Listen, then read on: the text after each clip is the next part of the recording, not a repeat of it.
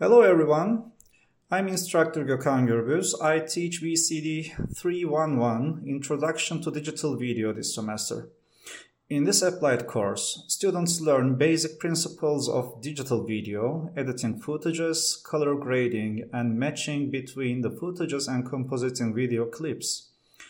Main aim of this course is to gain experience on editing motion pictures.